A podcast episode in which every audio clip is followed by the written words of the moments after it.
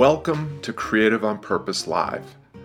This show asserts that you are enough, yet capable of more. We need you. Are you ready to make a difference? This show helps you step into what's next with integrity and intention. It's time to be creative on purpose. This season is called Endeavor developing and delivering work that matters. Our guests this season are leaders engaged and work aligned with who they are, what they're good at, and where they belong. I'm your host, Scott Perry. Learn more about me and my work at becreativeonpurpose.com. Let's meet today's guest.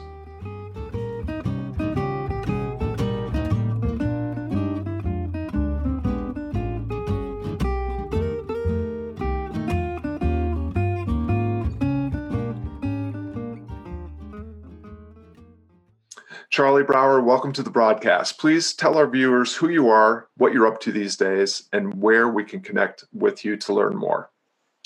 All right. So, uh, yes, I am Charlie Brouwer, and I'm an artist, and um, I enjoy being that.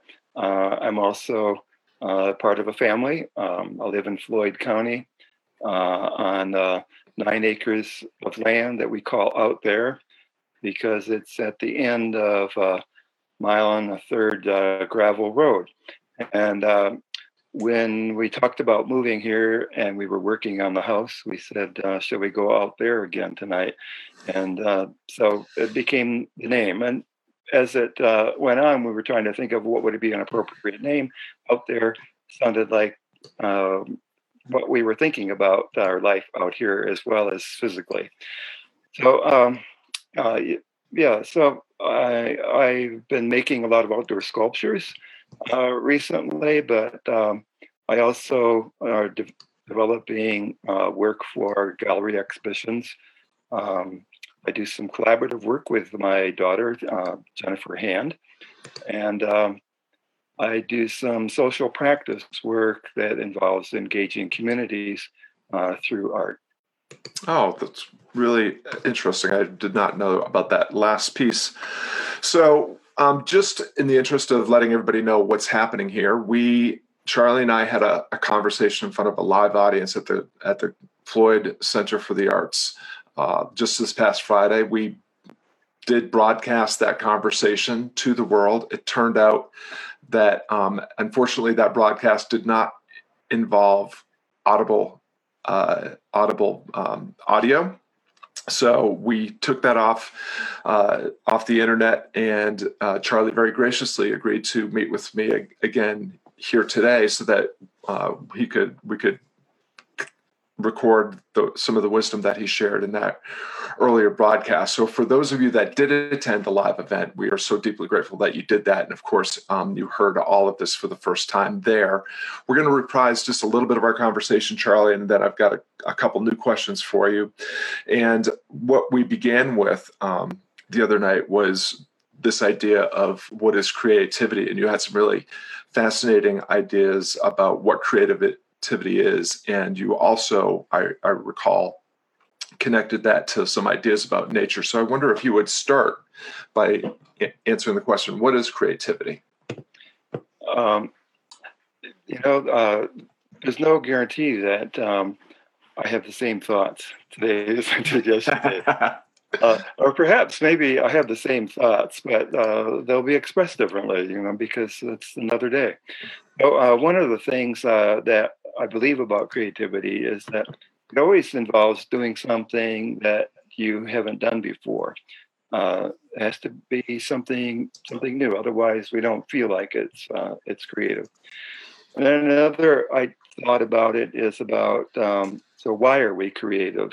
And um, I, uh, I think that you know we are um, a product of uh, an evolutionary process of nature uh, forming itself. And uh, that's a creative process. It keeps creating new things. That's uh, what it's all about.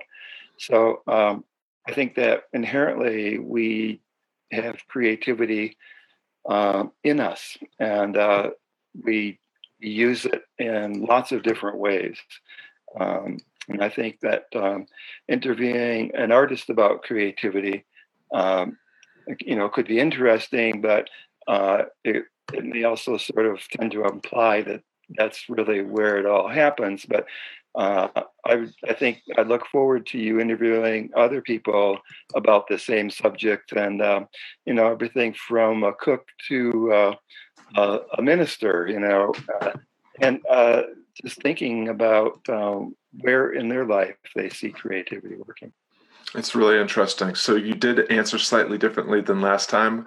So one one thing that I I hear is that um, you you're asserting that creativity involves doing something new or doing something for the first time or doing something that's innovative and then you also speak to this idea that creativity is is an innate human impulse did i hear those two things correctly yeah that's right yeah, yeah. so i i would totally agree um, with both especially the part about being an innate human impulse and one of the things that's very very sad is that polling today suggests that um, fewer than 50% of people, when asked if they are creative, will answer affirmatively that they are creative. And, you know, we have become, it seems, kind of disconnected from this intuitive, instinctual uh, impulse to um, feel like we are creative.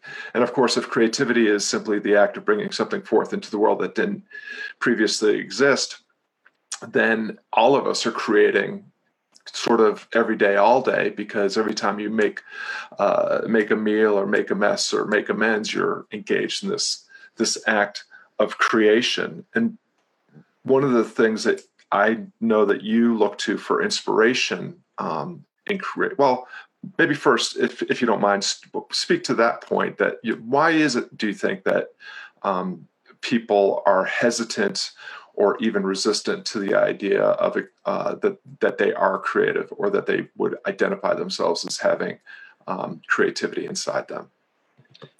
Um, I think it's just that um, we tend to have um, uh, heroes and extremes of uh, what you know. If you ask somebody if they're athletic, you know, uh, you know they they might say no, you know, but and they you know go running down the steps, you know. Uh, and uh, because we have like heroes of athletics, you know, we're not all uh, Olympians. So I guess that you know that's that's kind of part of it. And there's also um, I know that uh, in the world of art, um, there's a hesitancy among many people who are in the process of becoming artists uh, to at or at some point actually say i am an artist. You know it's like i am an alcoholic you know?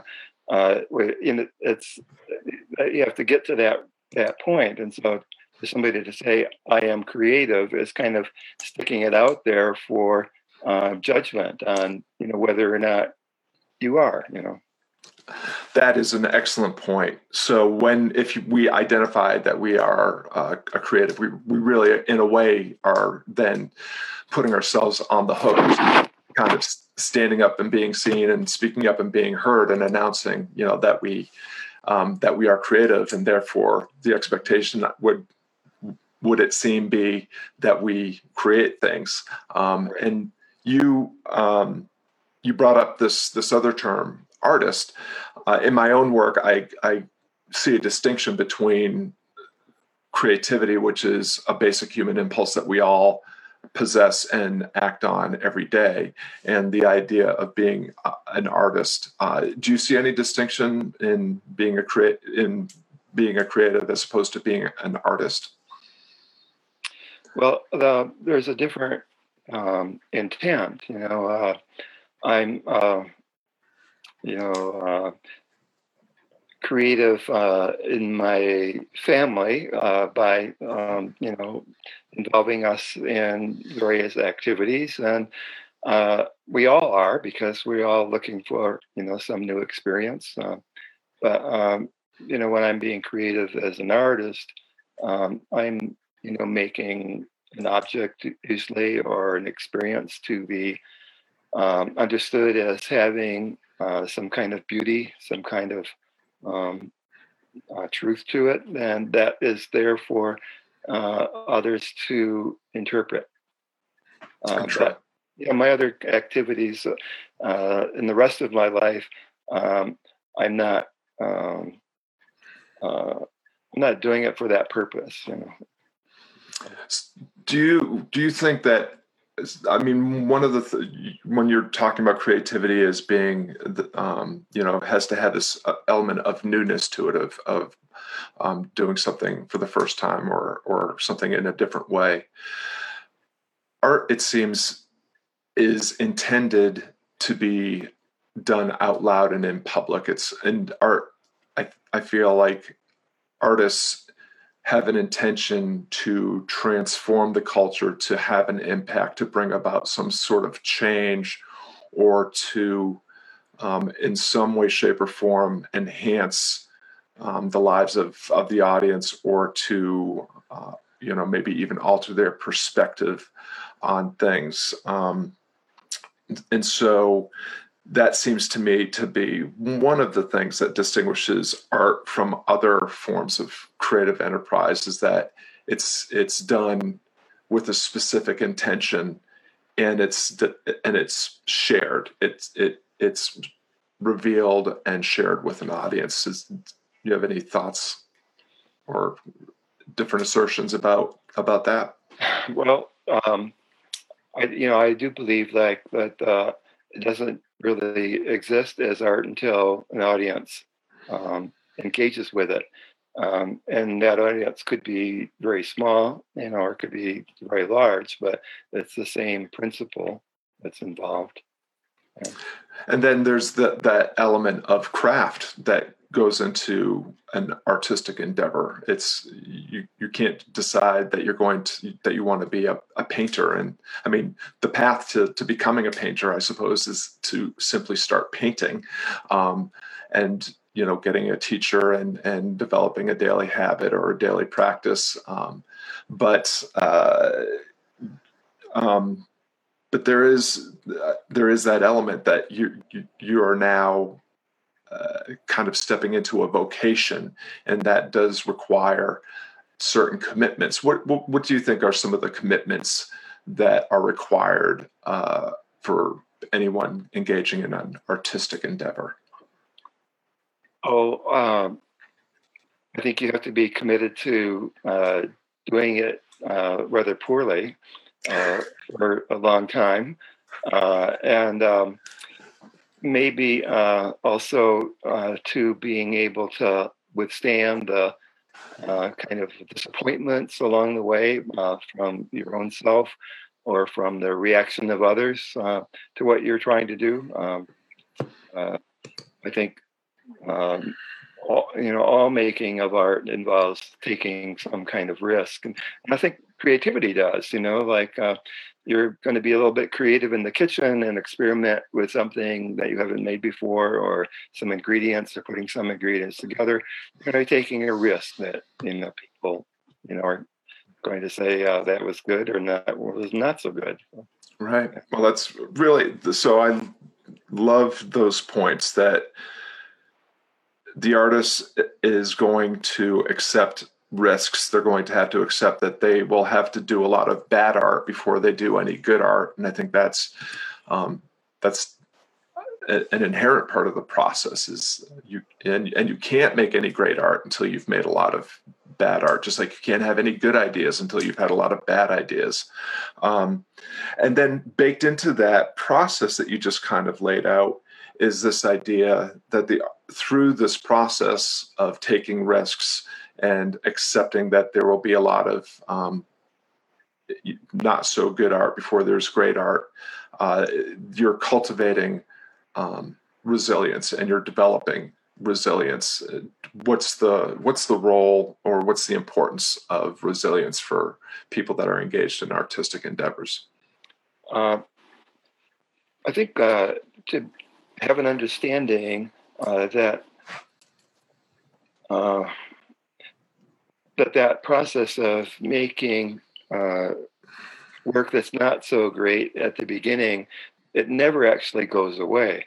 Uh, it may get, you know, the distance between what you regard as good and bad might be get smaller, but um, I think that uh, to be an engaged and um, productive artist, uh, you always have to be looking forward to the next thing, and also trying to uh, assess what you're doing um, from one project to another, and and always be improving on it because. Um, um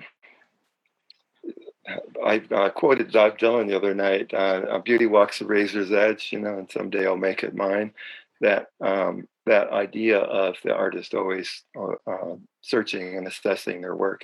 It happens in a on a small scale, like um, you do a drawing and you make a mark, and then you decide, uh, okay, that's good. Now the next one, and it just keeps going, and then you know you erase, and you have some regrets along the way, and you wish you had done it this way or that way. Uh, and th- that never goes away, or never should go away, I guess. Uh, if you get down to a formula where you can just crank it out, um, and I, and I think you've lost that creativity and that, that sense of freshness. Yeah, I love that.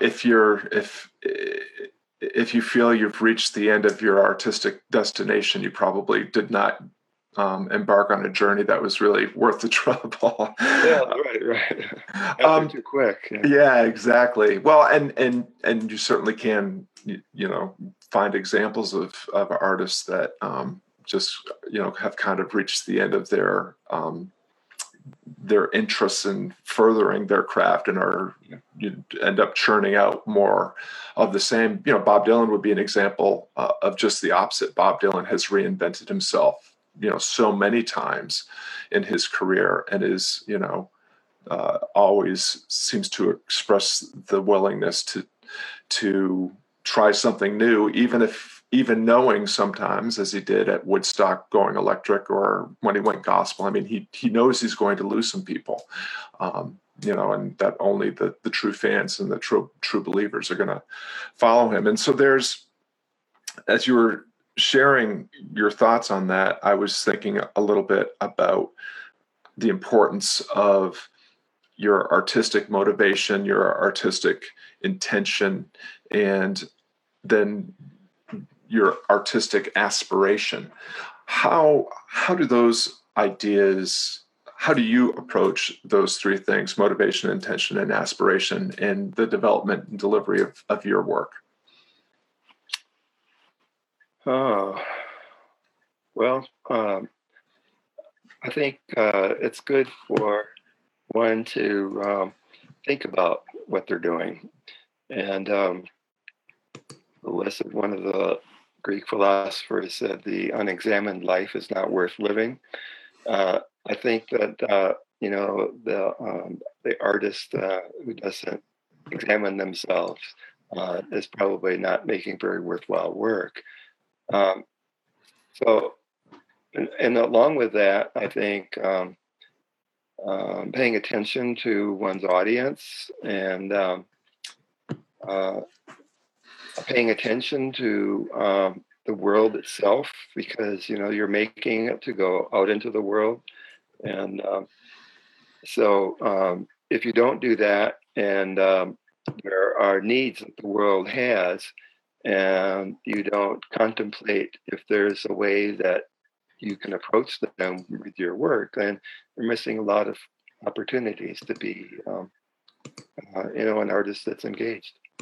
Well, that's uh, a, a, an excellent direction to go in, I think, because audience has to be for someone.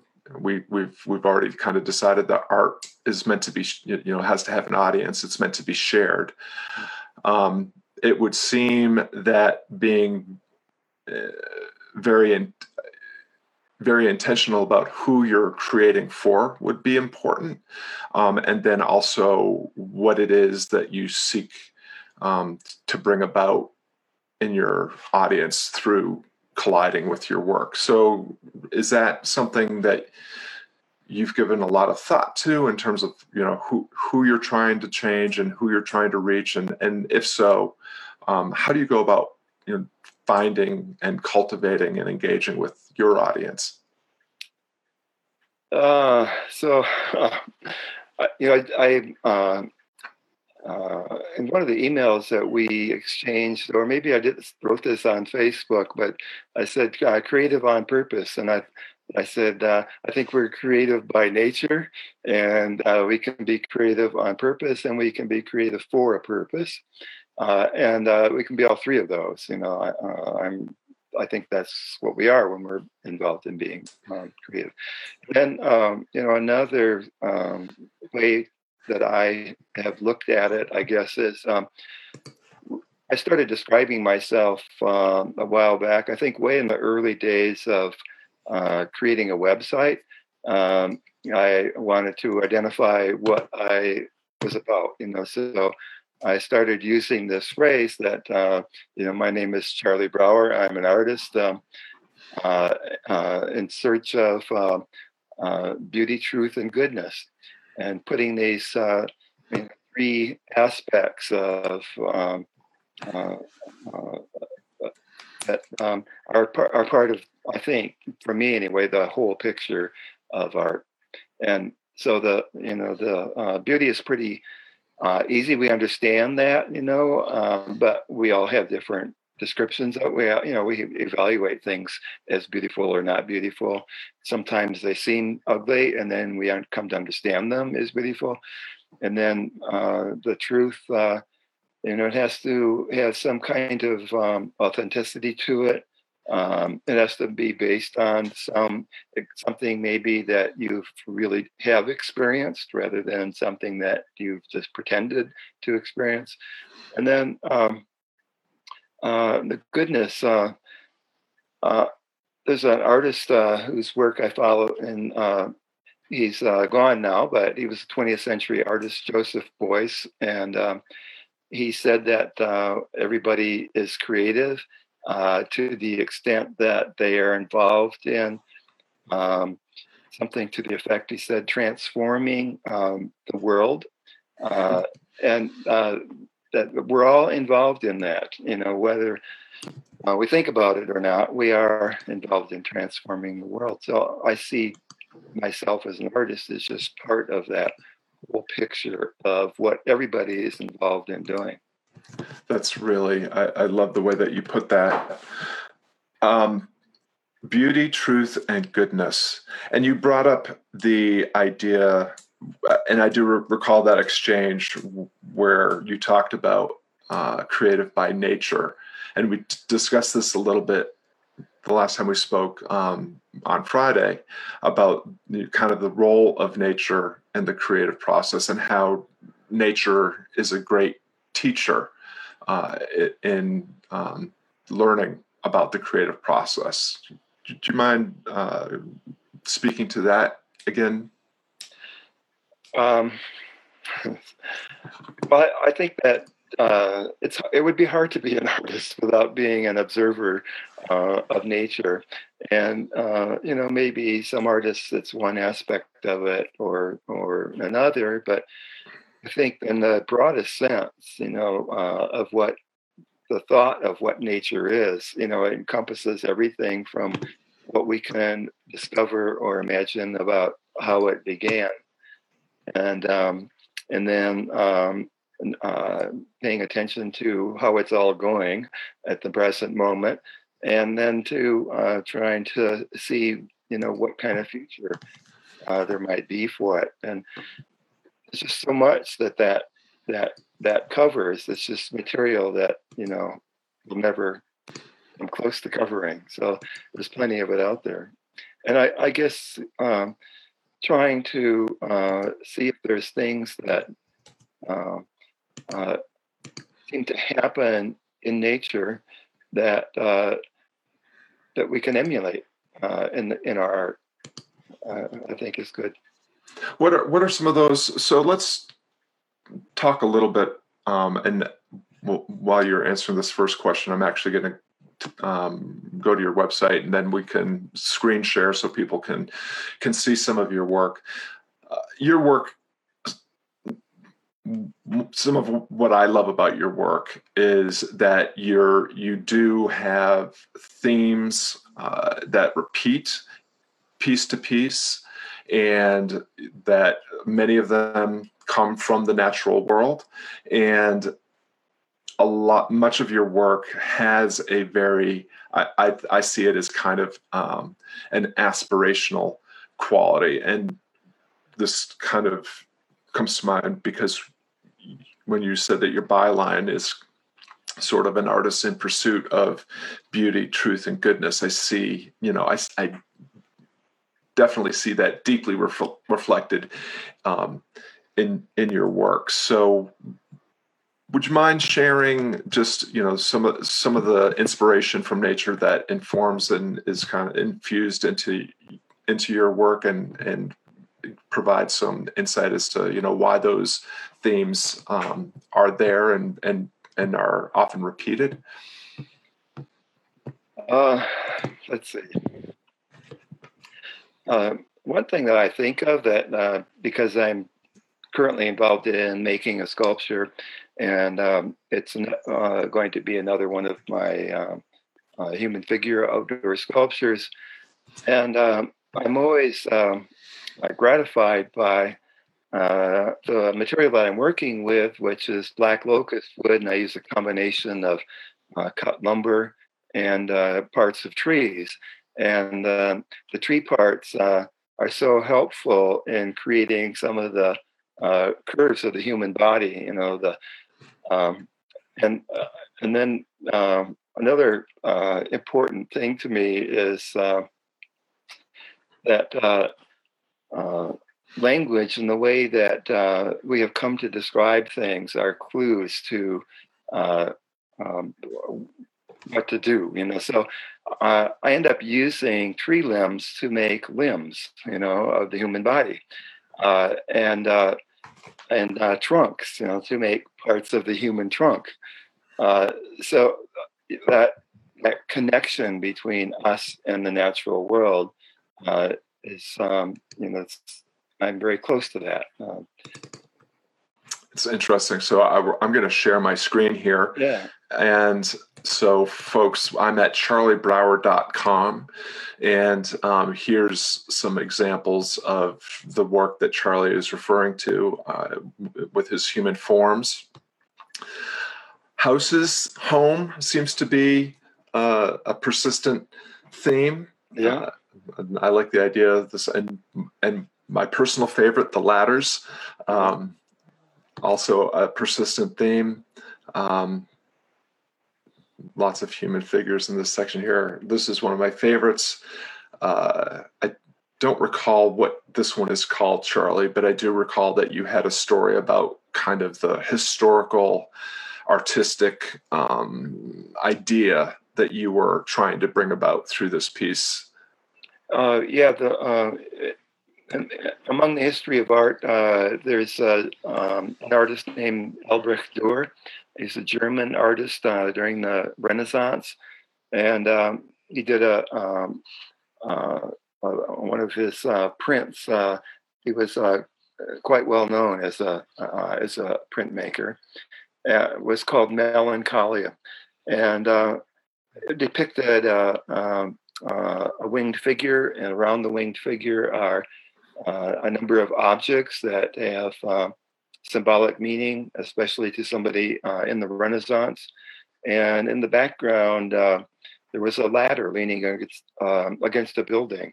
And uh, when I was a young art student studying art history, I memorized that print, and but I never noticed the ladder mm-hmm. in there and didn't, you know, um, inquire about it at all. And then later, uh, as an artist, I started using ladders in various ways in my work. And uh, I then uh, had an opportunity. I was looking through uh, art history someplace, somehow, and I came upon that print again. And then I noticed the ladder. Uh, and then that gas caused me to ask the question so, why is the ladder there? Uh, and I uh, researched that and I found some art historians who referred to the ladder as being a symbol for uh, the human project being under construction, mm-hmm. uh, which uh, is a very uh, Renaissance theme.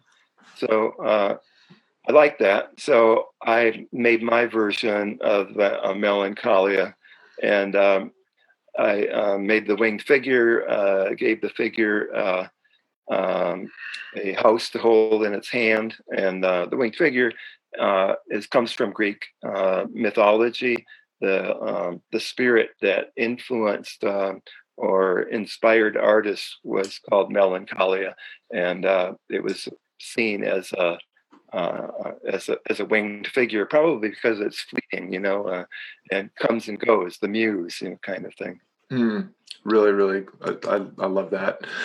You mentioned um, seeing that print, and it caused you, uh, you know, to to ask the question, and that's one of the things that I feel like is really the purview of the artist is this idea of embracing curiosity um, and having the courage to seek answers through their work um, as opposed to seeking out um, certainty uh, and and confidence. Um, and your your work really not only do I see you approach what you're doing with curiosity, but it also um, inspires curiosity uh, in others, in, in part because of some of the, I think, whimsical qualities. Like the, we just saw the picture of this uh, sculpture with the man that has a ladder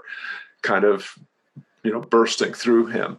Um, what's uh, what are your feelings about the place of curiosity and courage as opposed to certainty and confidence in the artistic process um, yeah i you know one of the reasons i think um, uh, we make work and certainly that i do is that uh, uh i have an idea or a thought and uh, i want to see it myself you know um, because um, really, you know, it's like a, a, thought is kind of like a dream. and it's not, it's the beginning point, but to uh, to try to actually bring it to life and um, see it happen, that's another kind of thing. So, um, so I'm curious myself. You know, um, uh, so I have an idea, and I'm curious if it's going to um, going to work. And if it works for me, then there's a possibility it might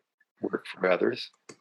Uh, I think that uh, confidence is probably um, uh, a rather dangerous thing, and we should handle it carefully uh, because um, it can lead us to do really foolish things. I think um, uh, to not pay attention to, uh, you know, the um, the king uh, that walked down the road naked was full of confidence, you know, until somebody pointed out that he wasn't wearing any clothes, you know. Right.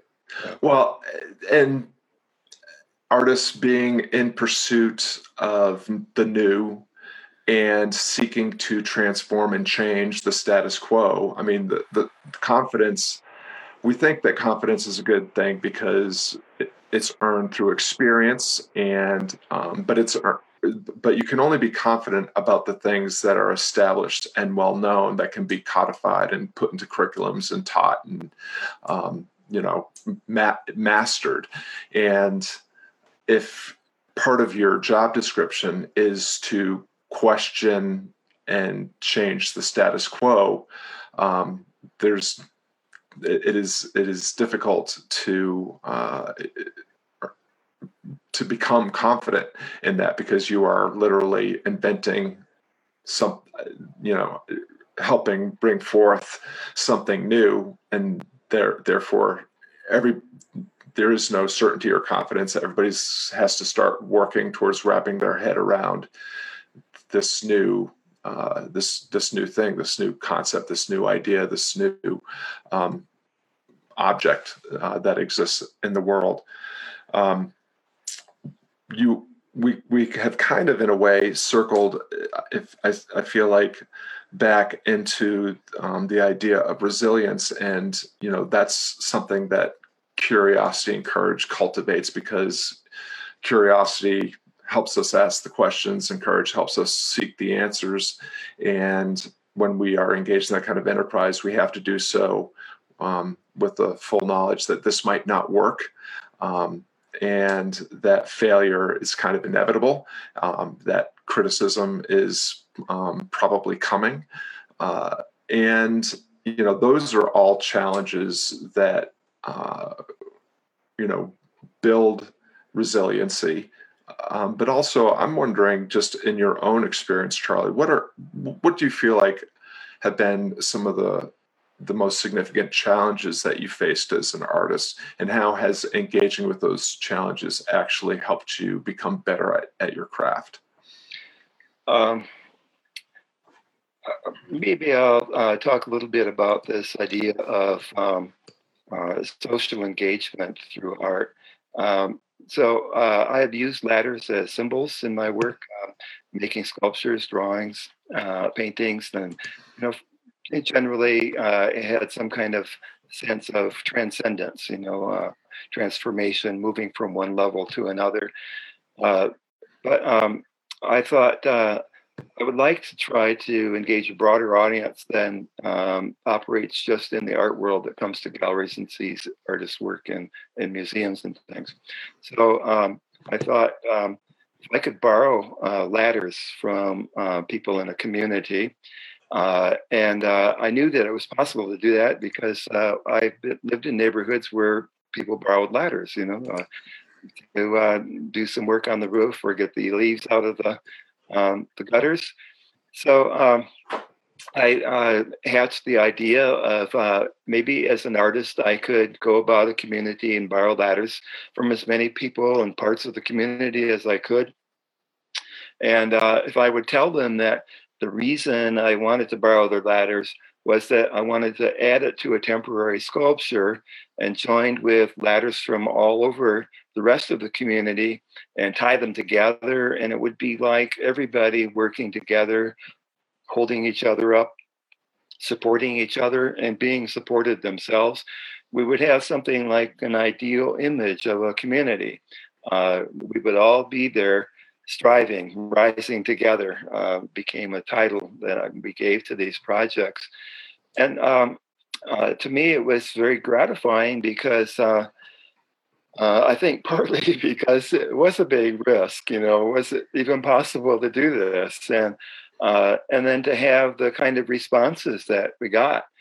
Uh, and along the way, learning things like um, having somebody uh, slammed the door in my face saying that is the stupidest thing I've ever heard of. And bang, you know, and, uh, I had to like, uh, you know, uh, suck it up and go to the next door because uh, I believe that it was possible to get a significant number of these ladders.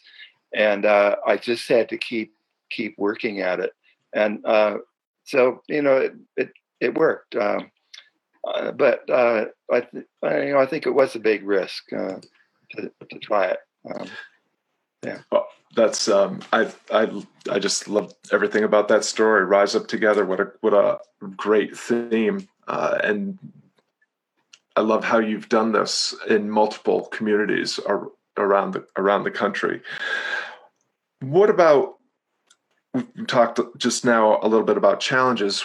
Um, in terms of lessons well maybe even let's let's frame it as advice um, as artists we uh, tend to receive a lot of advice some of it solicited much of it often unsolicited uh, i'm wondering what is i would like to hear both the best piece of advice that you ever received and acted on and um, the, the worst piece of advice that you ever received that you're you happily ignored Mm-hmm. I can remember a worst one. Uh, uh, in graduate school, uh, I got a sort of um, professor who, uh, the professor I had been working with uh, went off on leave. And so I decided to take a course from another one. And uh, this professor said that this particular piece I was working on just needed some blue in it, and uh, he uh, he told me right where it should be, and uh, I um, uh, I didn't do that, and partly uh, it might be my uh, Dutch Irish stubbornness, but I that was the last thing in the world I was going to do, and he gave me a B for the course, you know. I, a B for blue. for blue, you know, and uh, I, I, I felt uh, just fine about all of that, you know, and, you know, in my decision. So, uh, so I think that one uh, kind of bad advice, if I ever give it to anybody, uh, or anybody gives it to me, is you know, do this and it will be great. You know, mm. that just I don't like that. You know, it doesn't seem to work. You know? And uh, so you know, when I worked with students, uh, I liked the idea of um, and a critique of us giving multiple thoughts about, you know, uh, if we were doing it, we would do this, or you know, thinking of it the way that I imagine you think, uh, I might take it this way, and that you know, it's good. Just throw out lots of ideas, and one of the possibilities is that uh, then that poor student is left with they don't want to use any of those because they've already been suggested. So then they have to find one more, you know, um, uh, way to take it and depend on themselves. And then um, I also uh, uh, came to believe myself and understand uh, the value of uh, being able to keep going when uh, I um, receive some, you know, bad uh, responses to the work. Uh, you know, being rejected by you know anything from walking into a gallery saying, "Here I, am an artist. Uh, here's some of my work," and then uh, in the old days, the gallery director. Uh, if you were lucky, you know, would even speak to you, and then they might hold up your 20 slides and a slide sheet up to the light and look at it, and say, oh, "Nice work, but it's not for us." You know, see you later uh, and then be able to go to another gallery and try that again. You know, um, uh, I think that if you can't do that, uh, you got to work at at that and uh, being able to continue on. Um, as an example, uh, I can give you a biblical example. When Christ sent his disciples out, um, he said, Go into the city, and if they don't listen to you, shake the dust off your sandals and go to the next one. and so, uh, you know, whether you're preaching the word or you're making art, you got to be able to handle that uh, and uh, know that it's a it's a process. It's, there's no instant success. Yeah, I, that's I love that.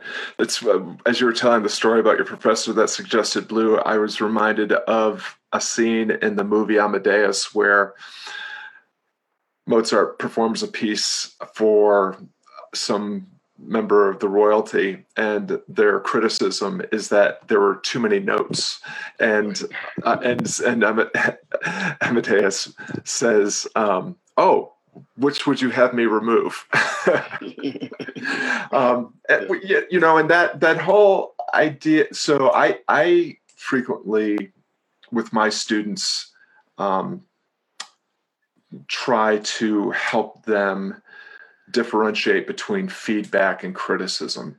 Feedback is something that as artists you you must be open to you and you should be asking for feedback from people that you know and people that you trust and people that you respect and people that in turn um, understand love and respect you know the, the what you're seeking to do um, as and, and and sometimes that feedback may well be negative. Sometimes that feedback may be well be it needs more blue, um, but it's coming from a place um, of truly. Uh, it's coming from a source that's known and trusted and respected, and it's and it's being given in good faith and for um, the artist's benefit. And then criticism, on the other hand. I, find, I, I think of criticism and critics in general as the, the, the, type of feedback that we get from people that um, in the internet age can be anonymous, um, and they uh, are not often people that we know, like, trust, and respect, um, and they tend to not have much um, love or respect for us or our work. Their their agenda is to have their criticism be heard rather than to try to elevate the artist's journey. Um, so, any, I, I, have one final question that I want to ask on my wife Lisa's behalf, but any thoughts on that? I uh, any any other thoughts on how to frame to frame the, the feedback that you, you get um, on your work or um, any thoughts on on dealing with rejection or criticism uh, well uh, i think uh, one of my um, uh, audience members uh, is my wife and um, i've lived with her uh, for over 50 years. And she has been there and seen uh, you know everything that I've done as an artist, and uh, so uh, I value uh, her uh, response to um, to the work, and uh, and believe me, it's not always favorable, you know, um, and so I have to sort that out sometimes, you know, and uh, uh, uh, discuss it sometimes with her, and, and sometimes uh, change what I'm doing or change the way I think about it. You know, uh, uh, and then um, I also, you know, have some uh, general trust and respect for the world of art, and um, I've worked in it and among it, and I know that there's some people that um, I maybe wouldn't respect, but generally, um, I respect the whole uh, process of it, and so uh, I enter my work in a lot of, you know, um, competitions or calls for entries, or you know, I send my work to um, uh, be seen by museums and galleries, and um, I really trust that whole system. Not that I like every result that comes from it, because you know. I mean, uh, sometime you know I go by and I'm just barely batting 500 on you know responses from things, but um, but I still trust that um, and believe in that system. Otherwise, I wouldn't participate in it. Um, so uh, I can't remember if there was another part of that. Uh, oh no, I, I, think that's that that's really that's really great advice, and I and I love that idea of trusting the process and trusting um, the community. I mean, obviously, fellow travelers, people that are doing the work that you do, or um, maybe even mentors and heroes that um, you know whose work you really value is that's i think uh, vital that you're kind of surrounding yourself with people that understand and uh, are are seeking to do the, the same types of things that you're doing in term as an artist um, I think um, uh, having uh, heroes um, it reminds me. I, I, put together a book a few years ago, and I listed on uh, one of the front pages my list of heroes, and I think there were like um, can't remember exactly, maybe 15 of them on there. I'm not sure the number, but uh, I just thought about all of the um, you know aspects of uh, my experience from um, uh, from uh, music and uh, the world of art and uh, the world of just good people, and tried to cover as many parts of my life experience and pick heroes for that. And I think it's really worthwhile activity for anybody to do, and and just kind of look at it and keep adding to that um, to that list. Yeah, we need the rest. We need the rest of us, you know. Absolutely. Well, I want to ask one final question. Uh, well, actually, we're we're down to our last two questions for for this conversation. Um, there are people that have been jumping in and out of our live discussion here, and I just want to say at this point that if you have a question that you would like to ask of Charlie, um, that you can go ahead and, and post that in the in the comments on the Facebook page, and I'll be happy to ask ask it of Charlie before we hop off. Um, so Lisa was really who is who is an artist and who paints and um, designs cards and uh, seeks to um, become brave enough to put that work out there, um, not out there where you live, but out there in the world. Um, she was she want, wanted me to ask about how you found your voice. I mean, your work is so um, yeah, recognizable. You, I mean, not if I were to come into across any of your pieces in any of the places that you've installed them, without the knowledge that you had an installation there, I would immediately begin to I, be able to identify the piece as a Charlie Brouwer piece. How, do, how any advice on how you go about cultivating, developing, uh, and sharing your own unique artistic vision and voice? Um, I'm not sure. Uh, I, have heard this expressed in uh, many different ways, but uh, uh, we're we're the product of all the mistakes we've ever made, and uh, so uh, you know if we pick just one particular thing, since we've talked uh, quite a bit about outdoor sculptures and the human figures that I do, um, the the the process of how I came to do that uh, has as much to do with what I uh, didn't want to do or didn't feel like I could do, uh, and uh, and what I found seemed to work, and then. Uh, and then also uh, seeming to work includes like not just physically, but um, when I finished it, it satisfied me, and uh, and then also what about does it satisfy any others and so you know the combination of my feeling that uh, that was um, uh, okay and uh, i would continue doing it and then also getting feedback from others kind of drawing me forward know so there's a little bit of kind of both push and pull mm. going on so i you know i don't think i couldn't ever come up with like one moment that solidified it. You know, I can think of lots of different uh, different moments. Uh, I can tell you one. Uh, you know, little story about the outdoor sculptures. I was using treated lumber for a long time to make outdoor sculptures. This is in the '90s, and um, two by fours and two by sixes, and you know, cutting them and constructing, building things, screwing them together and uh, I decided that um, I had just learned too much about the dangers, hazards of that material for myself and for the rest of the world. So I decided, well, I would just continue being a gallery artist and not do outdoor sculptures or uh, public art kinds of things. And then uh, we moved to Floyd County, and uh, a man who lived across the road from us, his name was Elisha Duncan. He um, told me one morning we were walking down the road and he pointed to a, fence post and he says that there's a locust post. They'll last 100 years.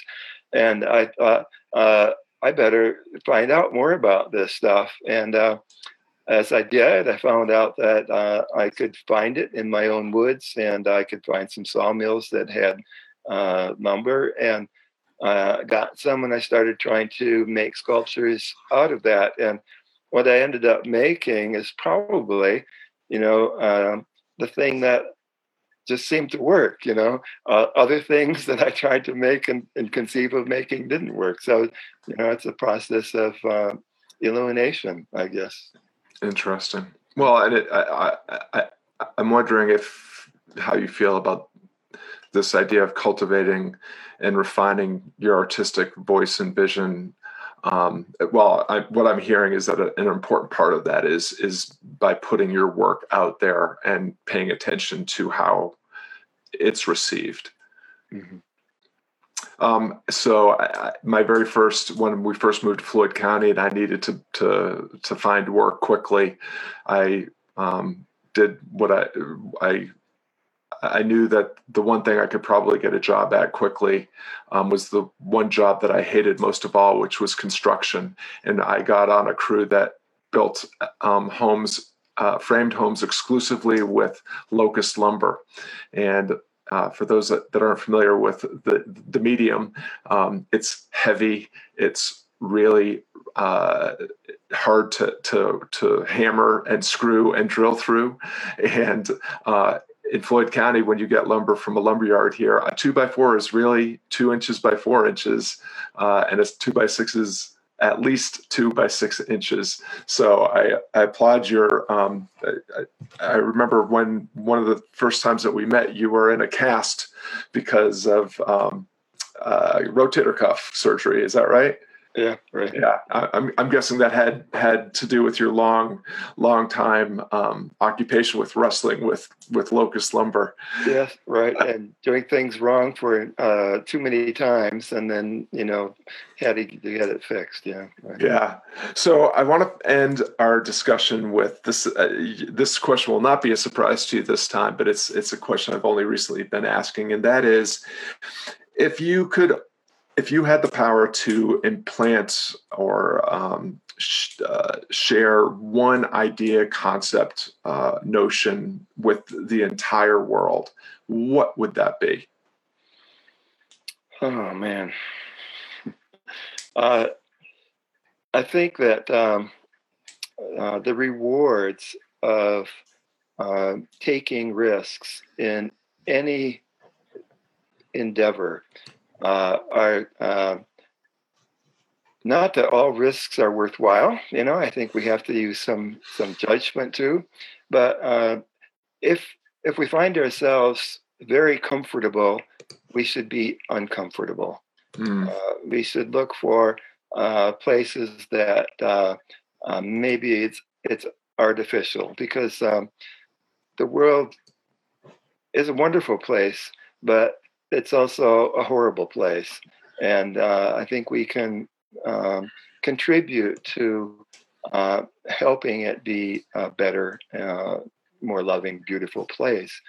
Uh, so, and but we I don't think we'll do that unless we uh, step out of our comfort zone and try to meet somebody new, uh, try to see what somebody else is doing, and then um, uh, and try to find something to do ourselves. And uh, I know the other night, uh, some at some point during the conversation, uh, one of your questions got me to tell the story about Frederick Buechner giving a lecture, and uh, he was trying to um, impart his wisdom to people. And Frederick Buechner, if anybody doesn't know him, uh, is a very wise uh, person. He comes from a Christian perspective, but he's a very broad uh, philosophical person. He's a writer. He's written novels. So throughout his lecture, uh, he just kept coming back to the same point. He just kept saying, and it just matter. Just means that we have to pay attention, and uh, paying attention uh, in, in so many different ways. You know, to paying attention to beauty, paying attention to small details of things and the grand um, span of things. Um, this, uh, the more we can do that, um, the better uh, people will be. Awesome. I love I love that. So I heard try and pay attention in that response. I think I think that's a, an excellent place for us to leave it. Uh, so want to thank everybody for tuning in. And uh, Charlie and I deeply appreciate you lending us some of your valuable time and attention and listening to this broadcast. We hope today's broadcast motivates you to lean into an endeavor that matters with greater curiosity and courage. And to learn more about Charlie Brouwer and his great work, go to charliebrouwer.com. And of course, it's always great to see you as well at becreativeonpurpose.com. Now, go out there and make a difference and keep flying higher. Charlie Brouwer, thank you so much for being on the broadcast. Thanks. It was enjoyable.